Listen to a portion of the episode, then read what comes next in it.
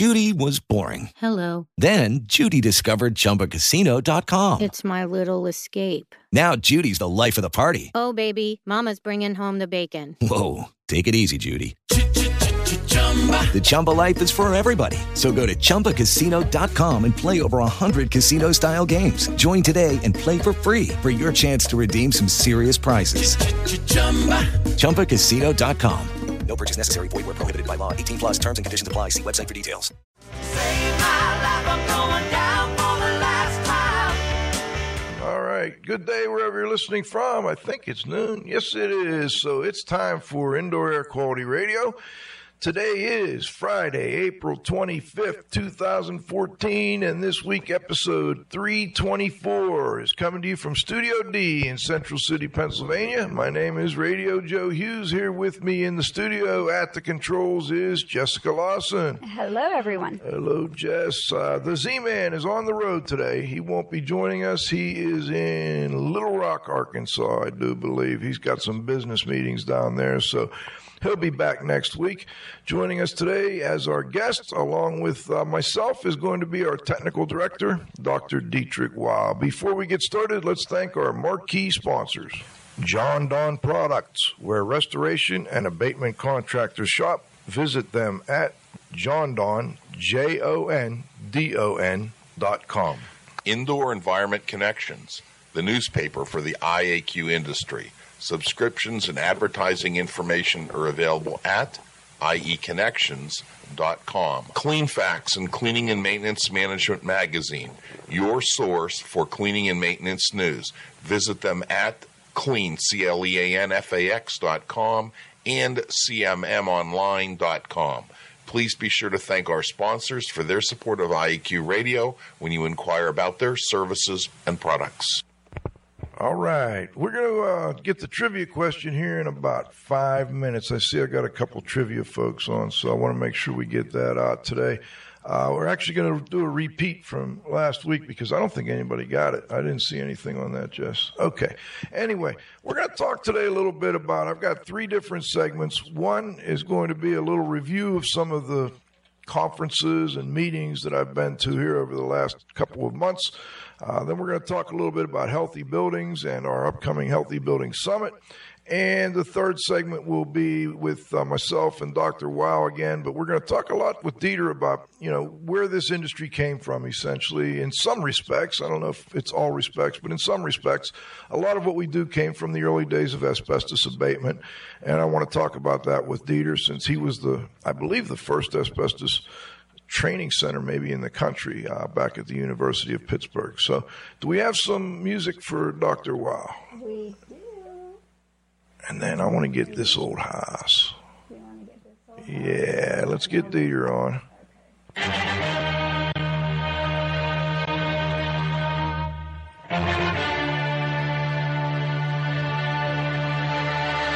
All right, Dieter, do we have you on the line?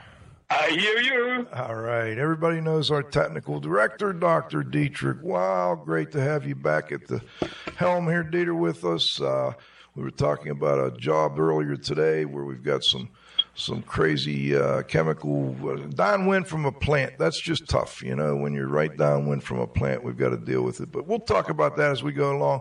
I wanted to go into uh, a little bit about some of the conferences that that I've attended over the last, oh, two months now, Dieter. I've been on the road quite a bit and uh, trying to come in and do the shows every Friday. It started with um, the Indoor Air Quality Association conference, which was a nice conference, actually, in Nashville, Tennessee this year. Saw a lot of good people I hadn't seen before or hadn't seen in a long time. And um, I guess the, the highlights on that one um, were, were some of the keynote addresses were really good. I thought that the legal talks were good. They had uh, David Governo and, uh, let's see, gentlemen, oh, Michael Bowden talking a little bit on, on some legal issues with respect to especially like expert witness information, uh, how to how to handle yourself as an expert witness, how to stay out of trouble. It seems like one of the key things, Dieter, and this, uh, because I know you do a lot of expert witnesses, um, just to kind of know when to shut up and, and stop talking. Is that a, a good piece of advice? Well, yes, absolutely. And you got to watch that. I my style with a, writing reports and answering questions has changed. I do it as short as possible. You have to remember every sentence you write, every idea you have, every opinion you're expressing is ready for cross-examination. So some lawyers uh, with whom I'm working, they want every detail. I don't want that. I give them a general idea of what I know and what my opinion is, and that's about it. The other thing, you got to watch out. Um, uh, some lawyers are very good at cross-examining you. and uh, uh, they want you to say more. Hopefully you say more than just yes or no. Sometimes I have a problem. When somebody asks me a question, I said, that can't really be answered with only yes or only no. It gives the wrong impression. And uh, now you're opening already a can of worms. Some of my lawyers say, Dieter, let it go. I am going uh, to get back at it uh, when uh, on recross. I clean that up. Don't don't you put yourself into a uh, an awkward uh, position where somebody said, nobody here, here you said it. And of course, they like to quote you. Um, Uh, uh, it, it, it, sometimes you say one single sentence uh, out of context, and all of a sudden you see the sentence. I never said that. And so, you know, it's a tough situation. You really want to help your client, and you want to help, but but you have to be objective, and you have to really keep it keep it short. Now, as far as the yes and no question, you you said. Um, and that can't be answered, yes or no. How do they typically handle that when you when you come back with that question, with that response? I guess would be it can't be necessarily easily answered, just yes or no. How, right. What what happens then? Do they object to that? Do they, you know, because they're typically looking for? I know. Well, one of the comebacks then is from the other side, and I don't like that at all. Said, let us assume hypothetically, and. Uh, then whenever that question or whenever that comment comes, I, I give you a hypothetical question. A hypothetical question is asked to uh, know what you said before or not to go to the issue. So let's, let's hypothetically assume uh, that uh, my client inhaled a lethal dose of asbestos fibers. Wouldn't it, be, hypothetically, would that be good for him? Or they said, well, if it, yeah, the answer, of course, is if it's lethal, uh, well, the person will probably die. We don't know when. There is a lag time, but anyway. So it has nothing to do with the, with the numbers that I or somebody else presented. No. And uh, that always uh, muddles the whole situation with these hypotheticals. Now, at that point, though, would your attorney then step in and, and object to the line of questioning that it's a hypothetical and that that's not? Uh, hopefully, he should do that. It depends. Okay. Depends how bad the damage he he sus- uh, suspects that the damage is. Okay. Okay. But by and large, if you have a good lawyer on your side, he should pick that up and come back to it, rather than you are trying to play lawyer and educate the lawyer. That's not your job. In fact, they don't like that. You know, that was another thing that um, I want to say Michael uh, Bowden brought up in his discussion of, you know, doing expert witness work. And that was that you're not there to educate the other attorney, and that, but that becomes tempting. You know, um, you want him to understand why you did what you did, so you start to educate him on it, and then you end up kind of hanging yourself because later he can come back and use some of that testimony, you know, and say, well, didn't you say when you were, you know, blah, blah, blah. Exactly right. Okay. Okay, Dieter. Well, that was, a, you know, I thought that was a great couple of presentations. And in fact, when I, I did a presentation later in the event on supervising indoor environmental quality, I had to run back to the room and, and change a bunch of things because another area that they really, really, really focused on, which I, I try and focus on in every class with people was communication and the forms of communication and and the importance of communication. And that was reinforced later at the R I A conference, which I'll I'll talk about in a moment. So we talked a lot about communication and forms of communication and documenting communication. I'm wondering, how often does that come up with you in, in your um, – you're doing more, though. I would imagine you're doing more expert witness testimony on kind of the facts behind the case, not necessarily whether they were communicated properly from one person to another. That is correct. Uh, in fact, I'm just working on something. I get deposition transcripts and a couple of other materials, which gives me an idea of what was going on. And um, I get the copy of the complaint where everybody said, hey, my client was exposed to this and this and this when he worked there and there and there. So, uh, yeah, that is mainly what I am doing. I have not been questioned on any of the industrial hygiene surveys uh, I, I did in the last ten years or so.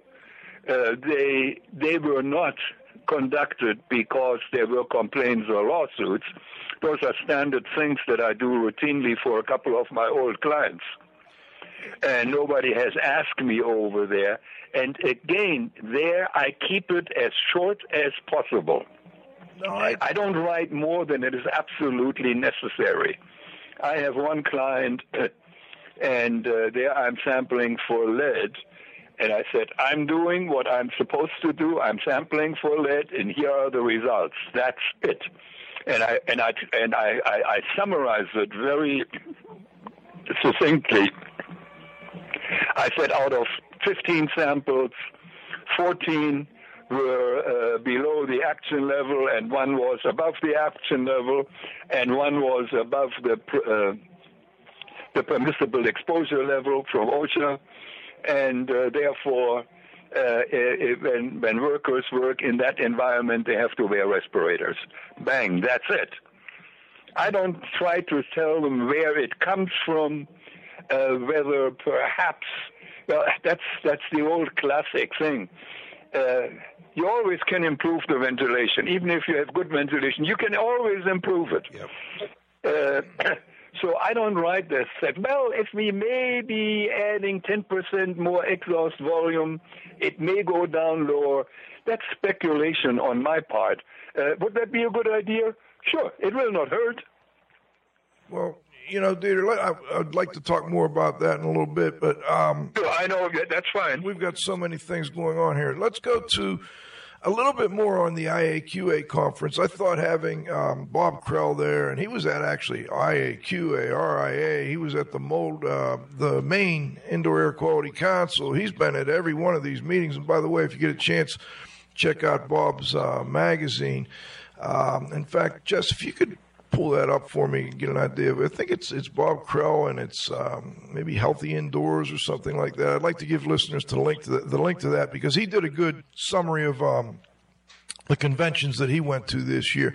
Another thing we saw a lot of, more emphasis on um, V O Cs, volatile organic compounds, and and how they affect indoor environments. That seems to be a, an up-and-coming topic, even though it's always been an indoor air quality thing. I just saw more of it this year. And the other last thing I saw a lot more of was a lot of presentations and discussion about how energy efficiency and indoor environmental quality kind of intersect, and and where the potential problems are, and also where we can cooperate better when we're doing energy efficiency upgrades and making sure that the indoor environmental quality still stays good as well. And one other thing I want to mention was a presentation on dampness and how to measure dampness, and, and trying to get a more standardized way of defining dampness from Kevin Kennedy and Carl Grimes. And I would urge people, if you get a chance, to, to get a copy of their paper, and I'm, I'm sure Kevin would be happy to do that. Uh, just send me an email at joe dot hughes at I A Q training, and we'll be happy to get you something out on that. Now, the next one was the R I A, the Restoration Industry Association. My first time there. Great job. Good to see people like Pete Consigli, and uh, saw Patty Harmon and a lot of other great people there at the R I A conference. This was um, the big one there. There was two presentations that really caught my attention. One was the Property Insurance Industry Overview.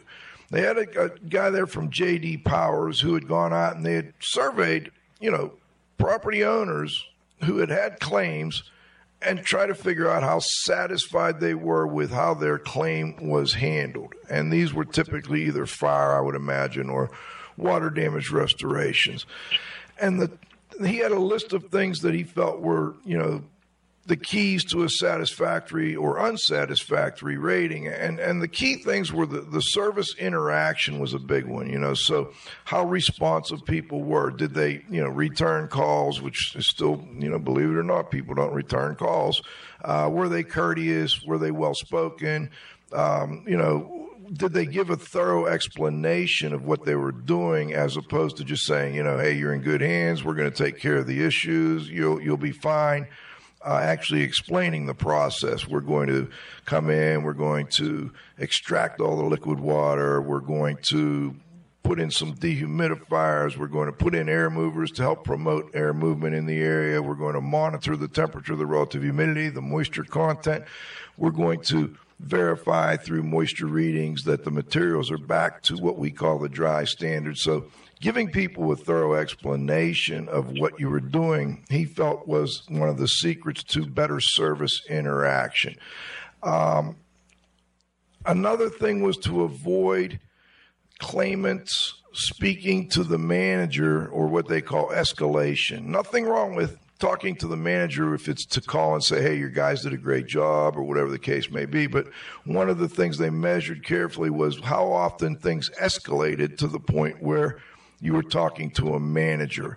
Um, the other very simple and basic thing was knowing, ensuring that the claimant knows who to contact for questions. So, you know, this is the guy you call. If you can't catch him because he's on another project or his cell phone is, you know, goes to voicemail and you need to talk to someone right away, here's the backup number you call. Call our office manager at our office or whatever the case may be. He felt that was an area where we were falling a little bit short. Um, Another one was providing an accurate claim length expectation. So making sure that your clients know how long approximately this um, claim is going to take. So on a fire job, it could be, you know, quite a bit of time before you replace all the materials and so on and so forth. But giving your people a very realistic estimate of the length of the claim, how long it's going to be before they're back solid the way they were before they started. And the last thing, um, limit claimant repeating information. And that's a big one. I think it's a big one for all businesses. And Dieter, I know this drives all of us crazy. You go to the doctor's office, you fill out five forms, and every one of the forms has your name and address on the top of it. And I got to fill out my address five times. That's insanity. You know, in this day and age, we shouldn't have to do that. And he was pointing out that a lot of water damage restoration and fire restoration companies make the same mistake, and they have the client repeat the same information, and and. There's ways around that, obviously, but that was a big issue, a big point that I got. And then the last thing I want to point out was in their survey, they found less than half of claimants got a post-claim contact. So in other words, after the claim was shut, you know, was closed, the project was done, only less than fifty percent of people ever got a call back from the company or from the manager or from the, the the project manager or the office manager or whomever asking them, is everything okay? Are you happy with how we did the job? Or just, you know, thanks for your business. Um, and that was a big, big finding in this survey of uh, water dam- or restoration industry uh, claims satisfaction survey. Dieter, any comments? Well, uh, yeah, I, I, I think that is an excellent idea. In fact, uh, uh, uh, I like those, and people who know me know that I sometimes open my mouth and voice my uh, opinions. In fact, I just read this morning a survey on airline satisfaction, and interestingly, all American airlines came out on top, well, for that matter, on the bottom, on top of the bad list. and uh, said, well, we, we surveyed five thousand six hundred ninety-three people or whatever it was. And my, my comment was, where do I complain? I don't even know how to put a complaint in. I, I don't. Do they have a post? I had never seen a postcard or an address in uh, uh, in any airline. Uh, I don't know how to complain. And I don't want to complain to the, uh, to the flight attendant or the captain. They're not going to transmit that mes- my message to somebody who should know it. But, yeah, I, uh, I I agree with this. And every time I send out an invoice and every time I send a hard copy of, and I still do that, by the way, uh, I like that. Uh, if I send out a hard copy, it doesn't bother me if I pay forty-five or whatever it is cents. I have these forever stamps, and I don't know how much it is anymore. But every time I do that, with every report, I throw in one of my business cards. I said, here he was. That's what he did. And I have no problem uh, doing that. And that's a good use for business cards. They know, ah, here he is. And there's my, my home phone number on there. My cell phone number is on there. My email is on there. And my mailing address and my name. So I think that is a good idea, and how should I say? It gives you a feeling of satisfaction. Yep. That here is not a guy whom I never ever will see again, and I yeah, I kind of like that. All right, Dieter, let's go. I have one more thing. Well, there were a lot of great things at the R I A conference, but I don't want to spend the whole show talking about conferences. But, uh, you know, there was some good stuff that I'm, I'm bringing back and I think is important for people. The other major thing I noticed was a, a big focus on, and understandably so, the what they call the Restoration Industry Legal Fund. Um, this is a huge issue. We've got, uh, they had a, a video of Ben Justinson, who is a small, you know, mid-sized contractor up in, I believe, Washington State. So he got about sixteen people on his payroll. Ends up in a lawsuit. He, he gets sued for, um, uh, what do you call it, uh, patent infringement on this heat drying thing. So uh, he's sued for patent infringement. The people who have patented the use of heat for killing bugs and now for use on disaster restoration, drying out buildings, not just disaster restoration, guys. Be careful on this, too. It's also if you're drying out a building post-construction. So you got all this wet drywall, wet paper, you know, et cetera. You're drying it out. If you use heat in that process, you may well end up in a lawsuit over this patent infringement. Well, anyway, uh, they had a great movie, basically, of Ben Justinson. It cost him three hundred sixty thousand dollars to defend this case. He beat it. He won. He was not guilty of patent infringement, but he didn't get a dime of it back. So it's a big, big issue out there. And now there's another one surfacing so that people are aware. And this one is on using dehumidification and air movement during the drying process. So the Restoration Industry Legal Fund, they call it the R I L F, and if you go to the R I A's homepage, is a fund that R I A is putting together. They're currently in the process of trying to sue to invalidate the heat patent, and I'm sure they're going to try and help if they can get through this heat patent one with the other patents that may come out. That's why it's just the Restoration Industry Legal Fund, not R I A or whatever. Very important for the disaster restoration guys out there. If you can support them in any way, I would urge you to. Even individuals that are, you know, if you got a job and your boss is running a disaster company because, you know, that's how you feed your family, um, might not be a bad thing to to contribute to. Dieter? Yeah, well, Just absolutely. Uh, uh, we all know that litigation is a very expensive endeavor, and that's why many, many uh, uh, lawsuits are getting settled out of court, because it's it's just exorbitant, the amount. And uh, in the United States, we have a system that is different from that what is used in uh, in Europe. If you have a nuisance lawsuit, a stupid lo- uh, uh, lawsuit, and um, you win that one, the other side pays, not you. Well, that's the same thing. We remember what O J Simpson, he lost a civil uh, case, and he, quote, owes somebody thirty-five million dollars. He hasn't paid a dime. I don't know how much the other family, I forgot the name and it doesn't matter, how much they spent on that. So, yes, in fact, I had somebody, uh, uh, I had a rental property. I was stupid enough to do that, and somebody wrecked the place. What else is new? And I went to the local judge, and uh, I won, I mean, hands down. And here comes the guy. I, uh, he damaged about five thousand dollars worth.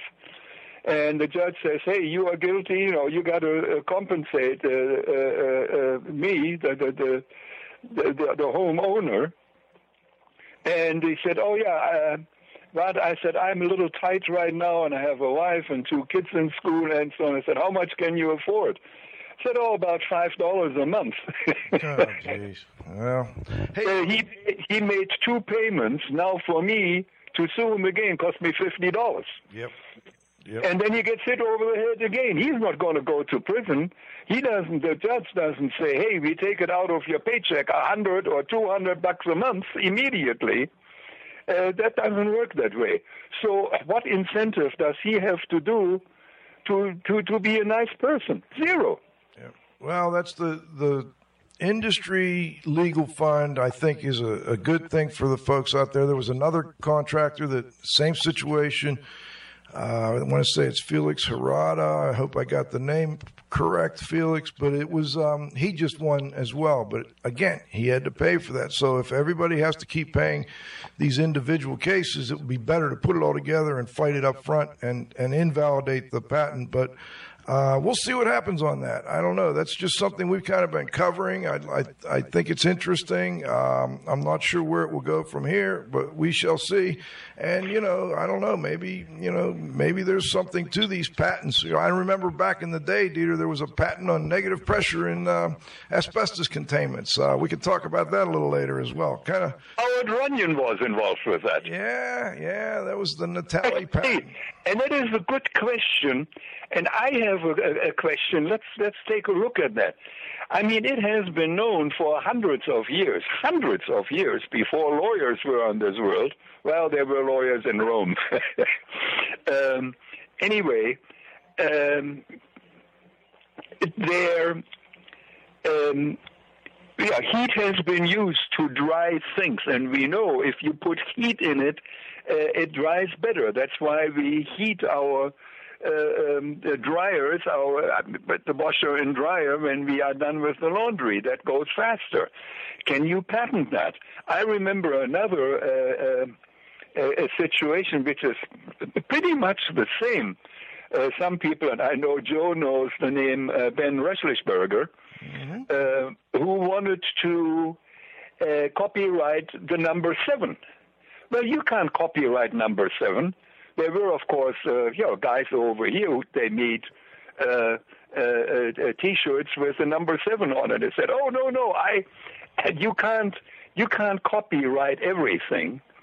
And I don't know. I mean, obviously, this is the case for lawyers. Uh, heat in itself is that one thing. Is the direct application or the specific application, is that patentable? I don't know. That was the same thing with the negative air machines uh, over there. They had been used forever and ever and ever to keep a room under negative pressure, or for that matter, the other room under positive pressure. Right. It has been used, but was it, I guess the patent was particular to asbestos abatement. Yes. And that may be something that we have to talk to a lawyer. I do not know. You know, this whole patent law thing, I don't know. I don't know enough about it to, you know, comment one way or the other if it's right, wrong, or indifferent. All I know is that it's a big problem for the industry, and either we're going to uh, have people work together to try and fix the issue, or they're going to end up paying a little bit of a royalty on just about, you know, on every job essentially. And, you know, if that's, if the patent's found to be valid, then that's what will happen. And we shall see. We'll continue to cover it, but we're covering the fact that R I A is uh, working hard at trying to do something about it. Next up.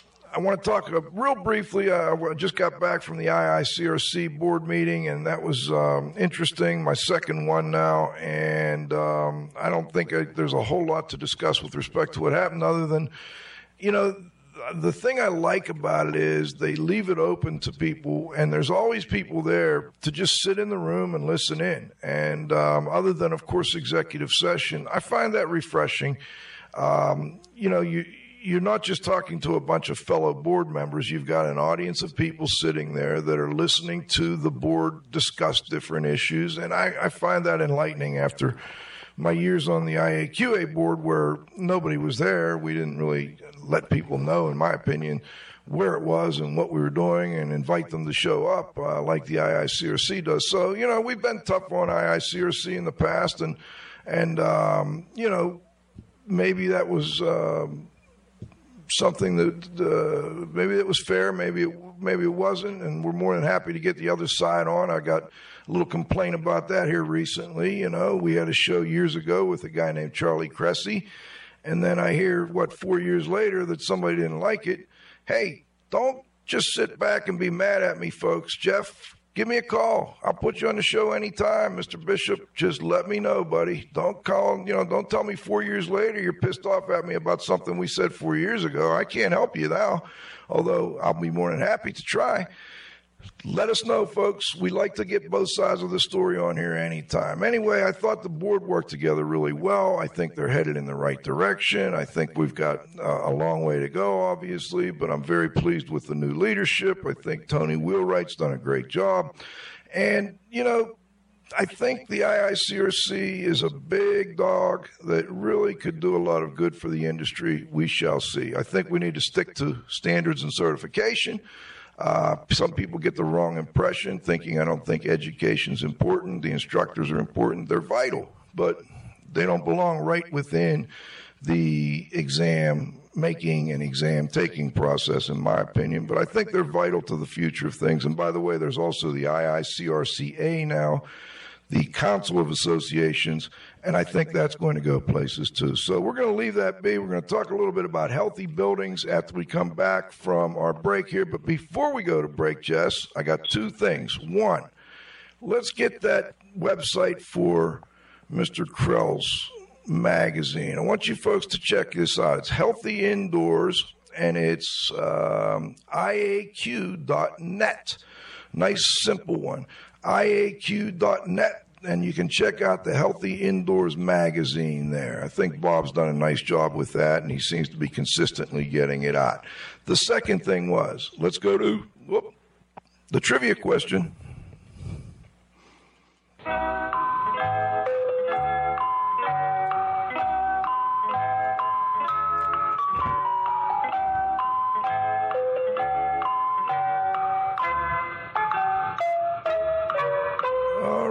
I noticed we've got some trivia players online today here, and I didn't see you last week. Of course, it was Good Friday. I should have known better than to do a show on Good Friday. All right, last week, Cliff had a two-part trivia question sponsored by Trisca, as always, the Tri-State Restorers and Specialty Cleaners, who will also be having their annual meeting at this year's Healthy Building Summit at Seven Springs in Champion, Pennsylvania. Talk more about that after the break. Now, let's move on to the two-part trivia question. Let's see. Who termed, who coined the term spotless reputation, and where was it first used? So we have a two-part question. Who coined the term spotless reputation, and where was it first used? And I want to shout out to Brian Baker and thank you for today's trivia question prize. Jump on this one. You're going to like the prize Brian sent us uh, from Custom Vac up in Canada. Let's stop and thank our sponsors. We'll be back in ninety seconds with the second half of today's I A Q radio show.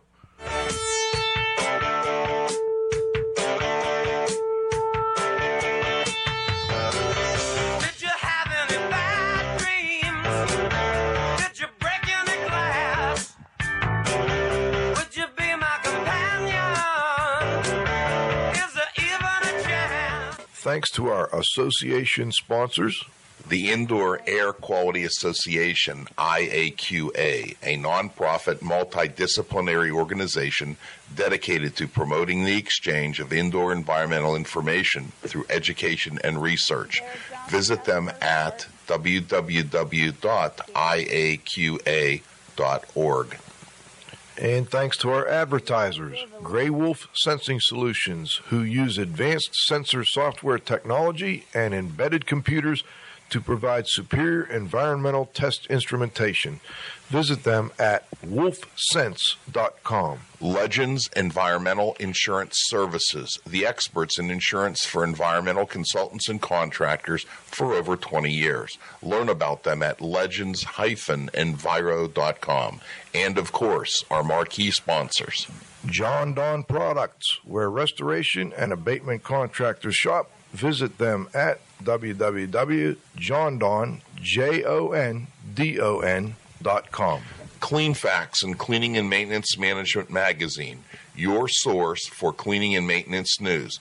Visit them at clean c l e a n f a x dot com and c m m online dot com. Please be sure to thank our sponsors for their support of I E Q Radio when you inquire about their services and products.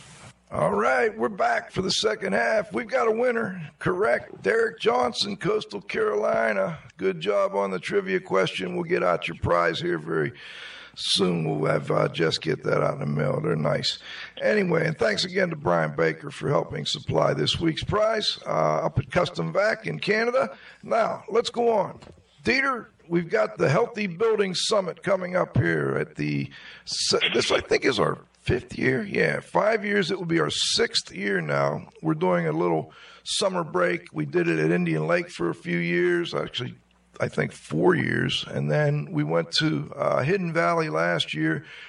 This year, we're moving up to the big dog status. We're going to Seven Springs Resort in Champion, P A, which is a beautiful ski resort with uh, several very nice, uh, very nice facility. There, even in the summertime, there's a lot of activity. In fact, we had to nail down the rooms. We got everything nailed down, Jess? Okay. Had to get everything nailed down. We'll be up there August eighteenth to twenty-two, but August twentieth to twenty-two is the Advanced Healthy Building Professional, what we used to call the Advanced Indoor Environmentalist course. Last year, we did the same course with um, different speakers. We had as our keynote last year Sam Rashkin from the U S D O E, great guy. Um, then we also got, uh, this year, we've got Doctor Hung Chung. Doctor Chung is the uh, great guy. He was with the Maryland Department of Health. Uh, looking forward to his presentation, keynote. He'll be on for four hours, actually, this year. We're going to talk a lot about how to work with the M D, how to actually do a home health assessment, a building health assessment, and, you know, make it something that you can Um, that, that can work for the doctor as well, because a lot of times we're working with patients that are working with M Ds, and we send a report and they can't really figure out what it says. So those are the kind of things we'd like to talk about this year. We also want to just kind of get into what is a healthy building, you know, what is health, what is a healthy building? Um, and, and in my experience, and I want to go to Dieter on this in just a moment, it seems like we've moved, and I think rightfully so, away from a regulatory um, numbers approach to what is a healthy building. Nothing wrong with numbers. In fact, I, I go with um, our friend up in Boston uh, who commonly reminds us you got to measure things, you got to measure things. There's a, you know, quite a few people that talk to us about that. Uh, but anyway, you got to measure things. We do need numbers, but we also need to use some common sense. We seem to be going away from more of a regulatory approach like we had with asbestos and lead, more toward a common sense approach. The one I like is the National Center for Healthy Housing. I think they keep it simple, keep it smart. It starts with people, because without people, we don't have to worry about indoor environments. They discussed, in this case, they use, they're more residential, so the house as a system. We can also talk about the building as a system. Great stuff. And then they have the seven principles. Keep it dry, keep it clean, keep it pest-free, keep it ventilated, keep it safe, keep it contaminant-free, and keep it maintained. So they keep it simple. I like that as the eighth one. Keep it simple. Dieter, comments on what is a healthy building? Well, I agree with all of the above there. I don't want to have rats and mice in my house. Um, I certainly don't want to have any moisture in my house, even though I have been trying for three months to get the relative humidity in my bedroom up. It's, it doesn't work. I have a humidifier, one of those freestanding ones in the room. And uh, during the colder months, I mean, in one night, it it put uh, one gallon of water into the air, and I have a hygrometer up there. It went from twenty-nine point nine to thirty percent relative humidity, if that high. So I, I still let it run. And by the way, I'm using for the water, I'm using the water, the condensation water from my furnace, and there are no minerals in that one, so that is fine. And, uh, yeah, during the summer I don't need it because I have enough humidity. I'm going to turn on the air conditioner to get the humidity out. Well, I wish we could put that one into a good average over the year. But I jotted down in uh, my calendar August eighteenth through twenty-seventh, Seven Springs, which, by the way, is in this, for those people who were there last year, it's basically in the same area where we were last year at Hidden Valley. It's not far from basic same, basically the same idea. And you always can, uh, we will get you uh, information on Joe's uh, website, and we do it uh, uh, that way. Yeah, it's in the what they call the Laurel Highlands of Pennsylvania. Those of you that are familiar with P A, oh, which is beautiful, beautiful, beautiful. Oh yeah, this is this was the playground for the Mellons and the Fricks and all those people with the big bucks. Uh, now they left a little piece of it for us poor folk, anyway. Uh, but yeah. anyway, you know, it's uh, it's gorgeous up here. You've got Falling Waters up here, and you've got uh, Seven Springs, and and just a, a, a gorgeous part of the country. The Allegheny Mountains run between basically Pittsburgh and Philadelphia, and then this section here is kind of between Pittsburgh and Harrisburg, and a lot of you are familiar with Shanksville Flight ninety-three, which crashed about three miles from here. So this is, my home is in the Laurel Highlands, and they have a really nice memorial up here now. It's a, a federal memorial for the Flight ninety-three, so that's another thing people like to do Uh, while they're up this way. So what we plan on doing, Dieter, is, is focusing on health this year, but also on building science and how the two are tied together. And um, trying, I'm, I'm working, I'm trying to get either Lou Harriman or Terry Brennan over here this year, along with Doctor Chung, along with yourself. Uh, yeah, course. That is fine. And uh, I think I, uh, we know, we have learned that you don't solve all the problems, or you don't solve many problems by just buttoning up your house. In fact, we found out that that is not a good idea. Absolutely. And the, the problem was when we had, well, about twenty-five or whatever it was years ago, the fake energy crisis, and everybody said, oh, yeah, gas is getting expensive, and heating and air conditioning, electric, and, and, and, and said, we got to do this and this and this. Well, that is not a good idea. Uh, like I said that on the other show, my house was built about thirty-five years ago when people, by and large, didn't give uh, too much concern to good insulation. And uh, it is not well insulated. My house leaks all over the place, but I certainly don't have any problem uh, other than the clutter in my office. But, I mean, environmentally, um, uh, it, it, it, I don't have any problem. And my, my gas bill is a little bit higher, and my air conditioning bill is a little bit higher. But I gladly pay for that. That is okay with me. But can we do that better? Absolutely. We haven't engineered ventilation systems for houses. They were basically all the same. All of them were basically an afterthought. We put the furnace down there, and here is the plenum. And from the plenum, we Uh, uh, uh, make a couple of holes in there, and we put a couple of trunks.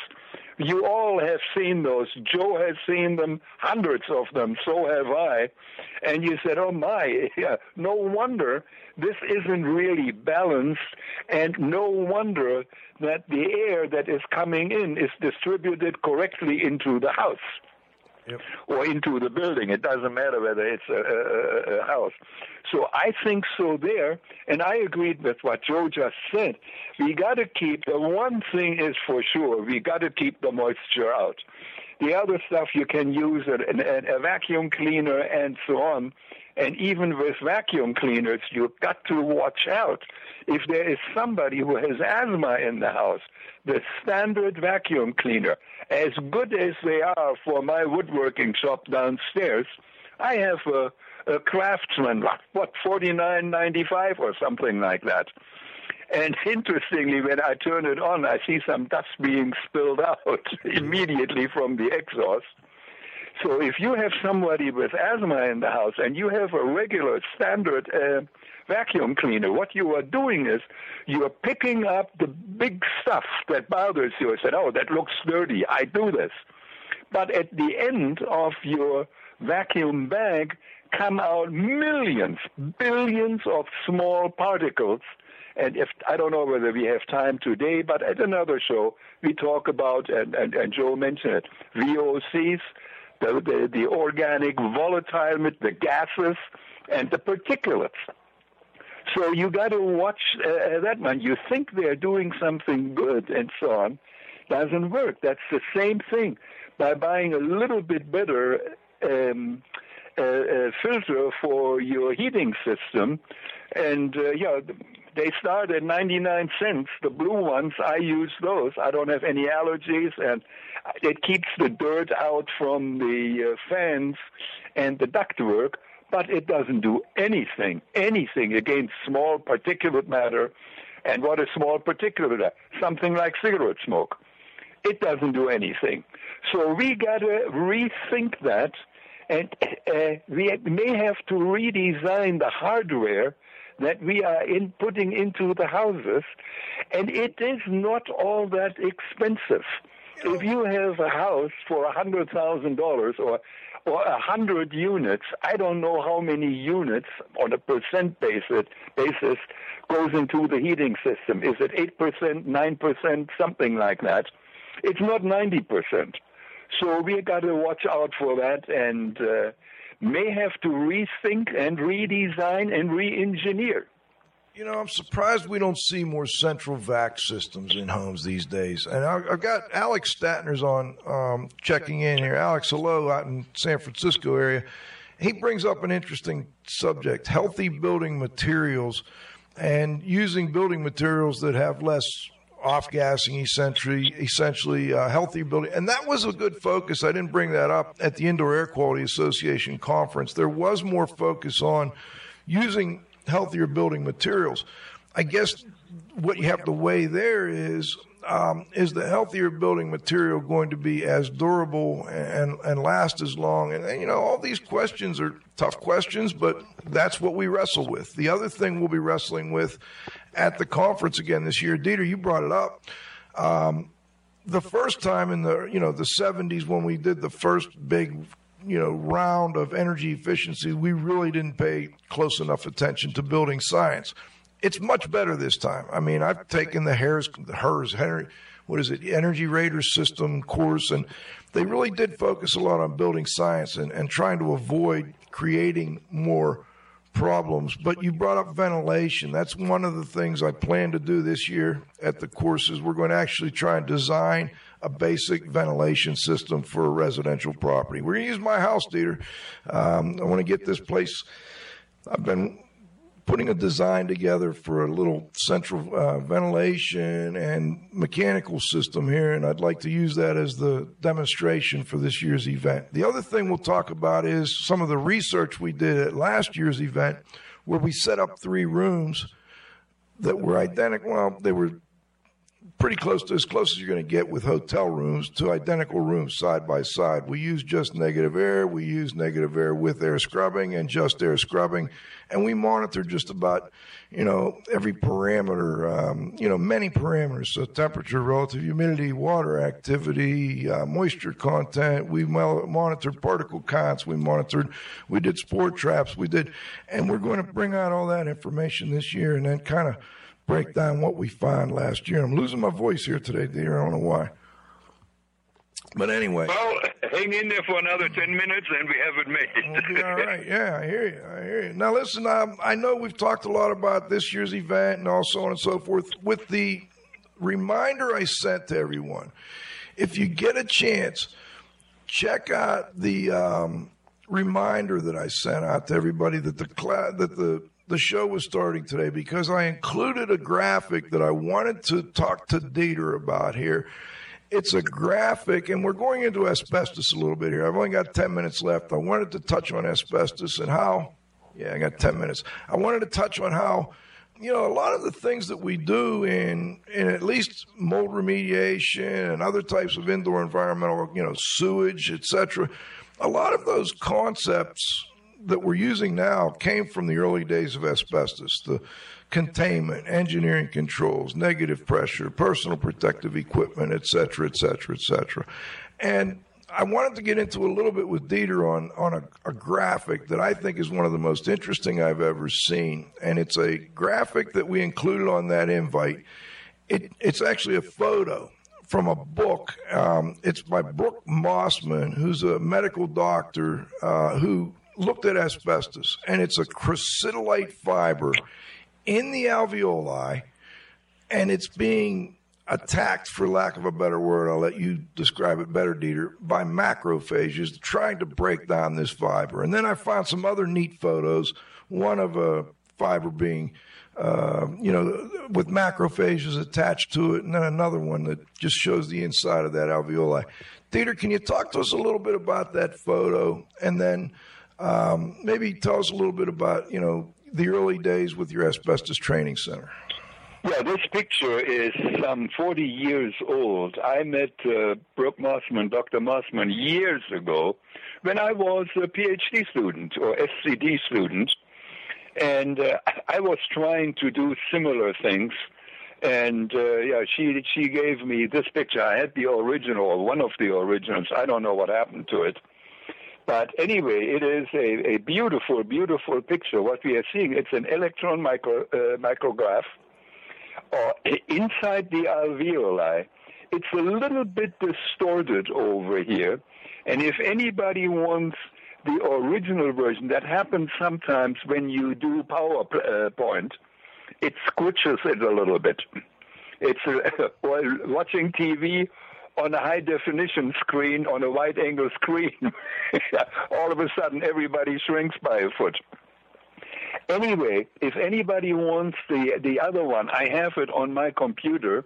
Uh, just email me and uh, uh, with, you know, send asbestos pictures. If I get it, uh, I will just return that to you. And uh, my email address is my last name, W E Y E L, One one at A O L dot com. No underline, forward slashes, overline, and what have you. And it's not it's not spam. I mean, we got to watch the A O L addresses these days. My goodness, I guess a bunch of the old ones got stolen, and people were sending them out as uh.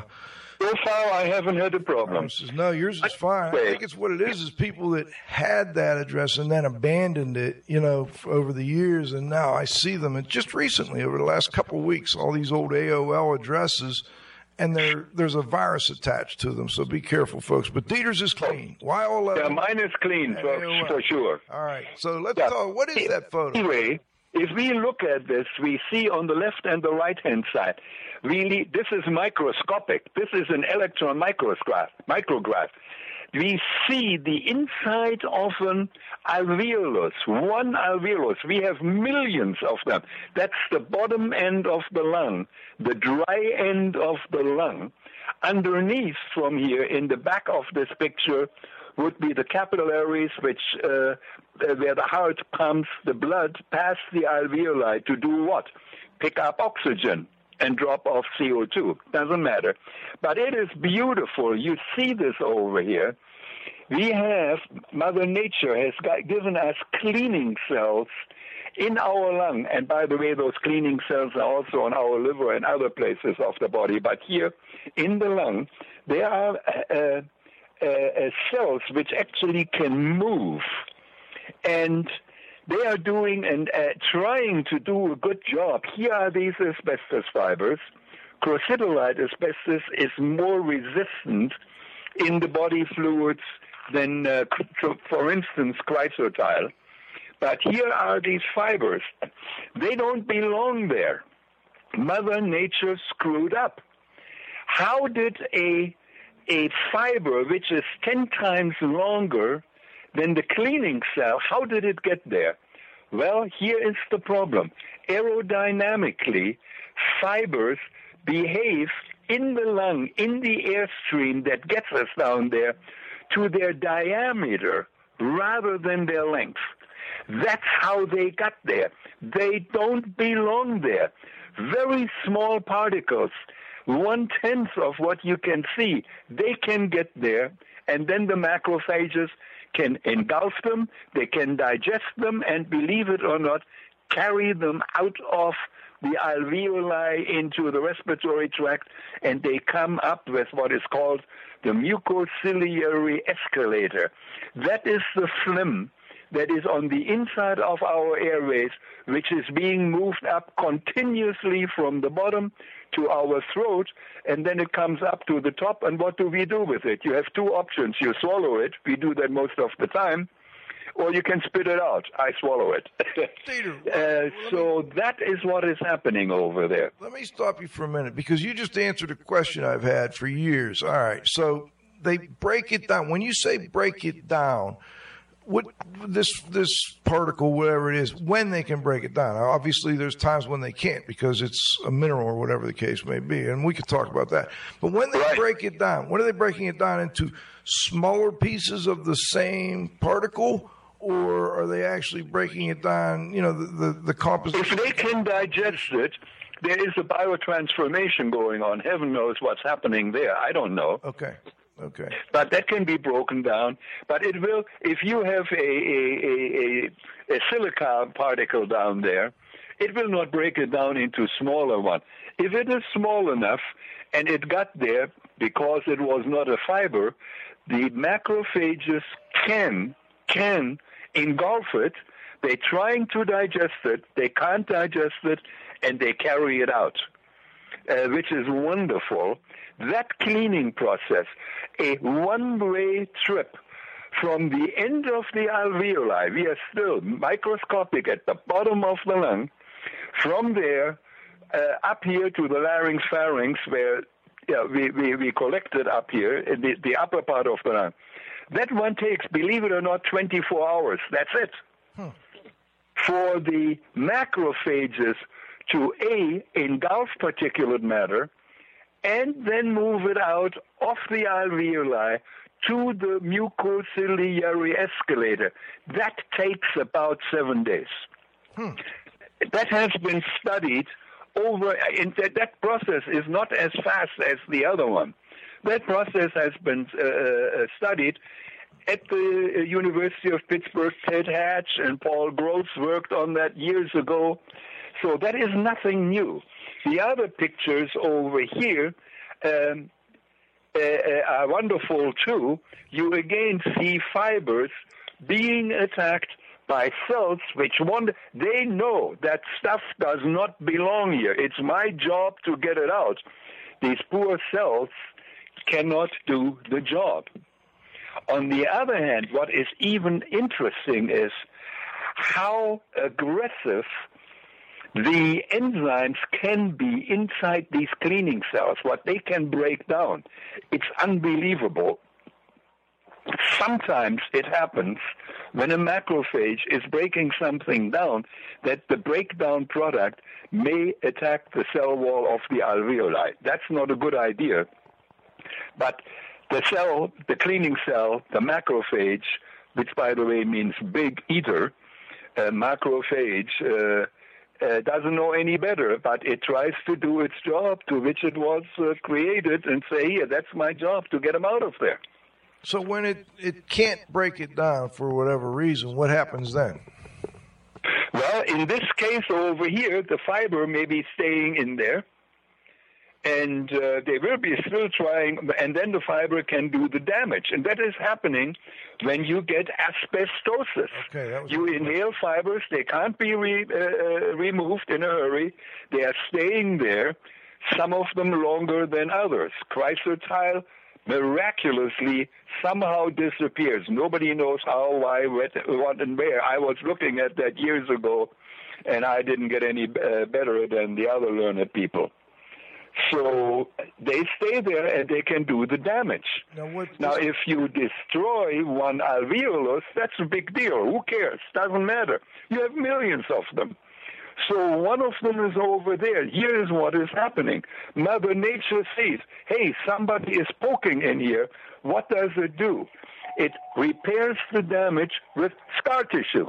Okay. Now, the scar tissue is not as good as the, uh, the, the cell wall of the alveoli, but it stays there.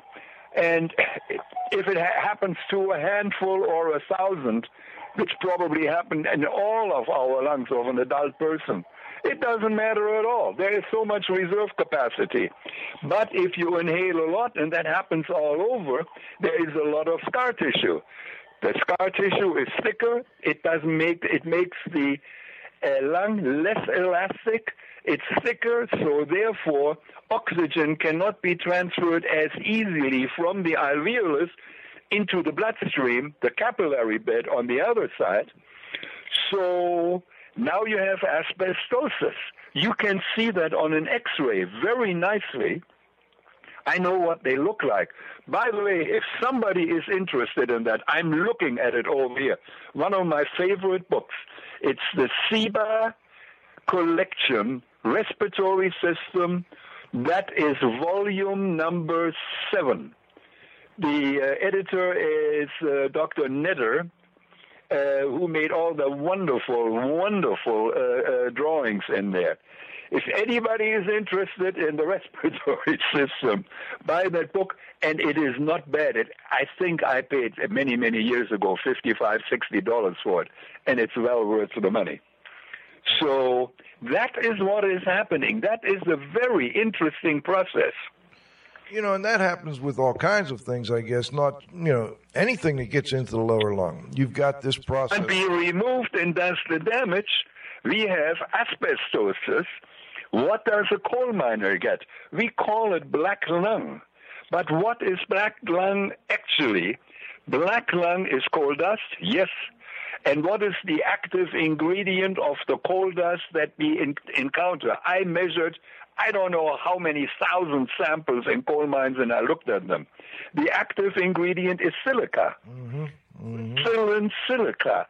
So you get what they call black lung. You inhale the uh, uh, coal dust and the silica particles. The silica particles do basically the same thing that the asbestos fiber does. They destroy the alveoli. Mother Nature encapsulates that with um, uh, um, uh, tissue, repair tissue, scar tissue. You see that very nicely on an X-ray also. And then once the alveoli are destroyed, there are no more cleaning cells. So now you inhale on top of it what? Black coal particles. They can't be removed. They stay there. Okay. Okay. That's where we get the black lung from. I see. Beautifully shown in the S I B A collection number seven, uh, the respiratory system. Uh, they have that one for the nervous system and the skeleton system, and, and it's a, it's just, it's absolutely beautiful book, and for the money, it's it's it's incredible. I use I uh, uh, for some of my presentations. I make slides out of them and use those, yes. So silica, asbestos fibers, what else have you looked at uh, that, that's a durable material that gets into the alveoli and, and causes us problems? Very small glass fibers, the new glass fibers, the engineered glass fibers, uh, which are made, they are of that size that they don't, they are large enough that they don't make it, even though they are fibers, they don't make it to the alveoli. Here comes, the, and interestingly, it's it's hard to believe, even if you take the smaller glass fibers, which were used at inhalation, it is a miracle how they get removed from the lung, hmm. virtually with no uh, damage to the lung. Hmm. We don't know really what is happening. But we know that the enzymes and the fluids inside the lung are incredibly aggressive, and they know how to destroy foreign materials that uh, which don't belong there. What about lead dust, Dieter? If you get real small particles of lead in, in your... Oh, that is, that, that is a problem. The lead is being dissolved, no doubt about it, by the same fluids that do that. Now they are being dissolved, and they go across where? Into the blood. The now you have the lead in the blood. Okay. Okay. And uh, that is not well. Where does the blood go? Uh, well, once it's through the heart, it goes into two directions immediately. One is the brain, the other one is back into the heart, mm-hmm. because you need the brain to to control the heart, and you need the heart to uh, put the oxygen into our bodies. And that's if when... we were an insect, we don't need a heart and a, and a blood system. They have, interestingly, also called trachea. They have, don't quote me on that, like holes in the body, and they absorb the oxygen through their skin, so to speak. Mm-hmm. Mm-hmm. We, we we we need our heart, and we need the blood uh, uh, to uh, uh, transport the oxygen to our organs. Dieter, it's always fun and fascinating, and, and I enjoy talking to you about these things. We could talk for another hour, but I think we're going to wrap it up here. Um, the next time we talk like this, I'd like to go into a little bit more about the the engineering controls on during remediation, et cetera, but um, we're going to have to save that for a future show. Oh, yeah, that will be fine, and I gladly uh, uh, take part with that, too. And on the other hand, if uh, we, if somebody, if we see an interest, uh, we have uh, a, a couple of hours and hours uh, during August eighteenth through the twenty-second, and if we want to, I can put something together for two hours on stuff that I know, asbestos and lead and uh, silica and a couple of other particles which we studied. Uh, if that is of interest to somebody, in a direct way, it has something to do with healthy buildings. Well, and that's what I'd like to do is, is kind of have you overview the whole respiratory tract and how it works and how these, you know, exactly what we've just done as a setup to getting into when Doctor Chung comes on and talks about how they do their healthy building evaluations. So, oh, I would love to talk about that. Great. Dieter, we look forward to it and look forward to getting together with you up here. Um, the advanced course will be the twentieth through the twenty-second in Seven Springs, but uh, the whole week we'll be doing the regular indoor environmentalist course, so that'll start on the eighteenth if you know anybody that needs that. Come on up and enjoy the beautiful Laurel Highlands of Pennsylvania and get away for a little bit and uh, meet with a lot of other great people. We'll have Kevin Kennedy will be here, and uh, Herb Lehman coming up from the lab, and Mike McGinnis is coming in, and uh, just a, a whole list of people. Eric Shapiro will be over here from Doctor Chung. I'm trying to get Doctor Balby from New Jersey. Hopefully he'll be able to make it out. Um, just oh, I've got Chuck Violen coming in, by the way, with Violen Management Associates. You know why, dear? Let me end with this.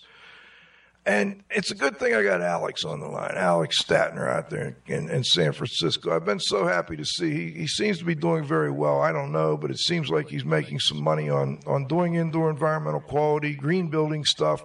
And that's how we're going to end the two-and-a-half-day sessions. I'm going to end with Chuck Violen, Violen Management Associates, and we're going to talk about how to, to make some money because, you know, we, we can't do this as, as much as we like to help people.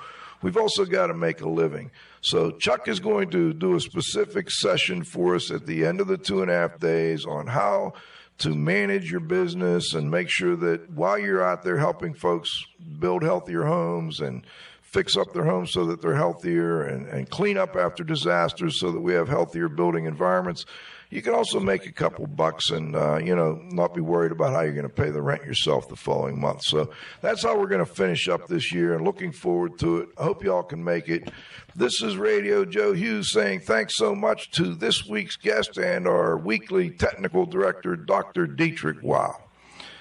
Dieter, great to have you. Always love having you. Everybody, and I got one person who wanted the pictures already. All Isn't right. that nice? Great move. And uh, you know who it is. He's in Winnipeg, Canada. Ah, okay, our friend up in Winnipeg. Good to have you on, Brian, Alex, everybody that was on. Andy, uh, good to see you. Of course, good to hey, see hello, you. Hello, Andy. Andy is also interested in lead. and, and Dottie's back. My Dottie, my my top fan, she left for a while there. We were worried about the bandwidth here, and she wasn't signing in, so it's good to see Dottie back and doing her weekly. Of course, she never gave up her weekly quote. Anyway, this is Radio Joe saying thanks to Doctor Weyel, to Jessica Lawson at the controls, to my partner, the Z-Man. He'll be back next week. Most importantly, to all of our growing group of loyal listeners out there, great job, everyone. Thanks for joining us. Appreciate the comments. We'll see you next Friday for the next episode of I A Q Radio. You've been talking in circles since I've been able to cry. There's never been any reason, but never telling me.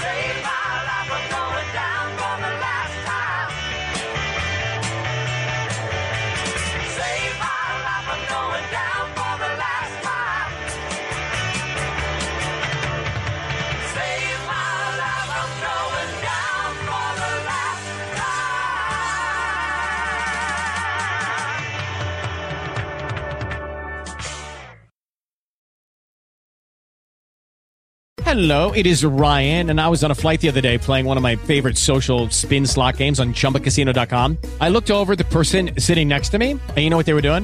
They were also playing Chumba Casino. Coincidence? I think not. Everybody's loving having fun with it. Chumba Casino's home to hundreds of casino-style games that you can play for free anytime, anywhere, even at thirty thousand feet. So sign up now at Chumba Casino dot com to claim your free welcome bonus. That's Chumba Casino dot com and live the Chumba life. No purchase necessary. V G W. Void where prohibited by law. See terms and conditions. eighteen plus.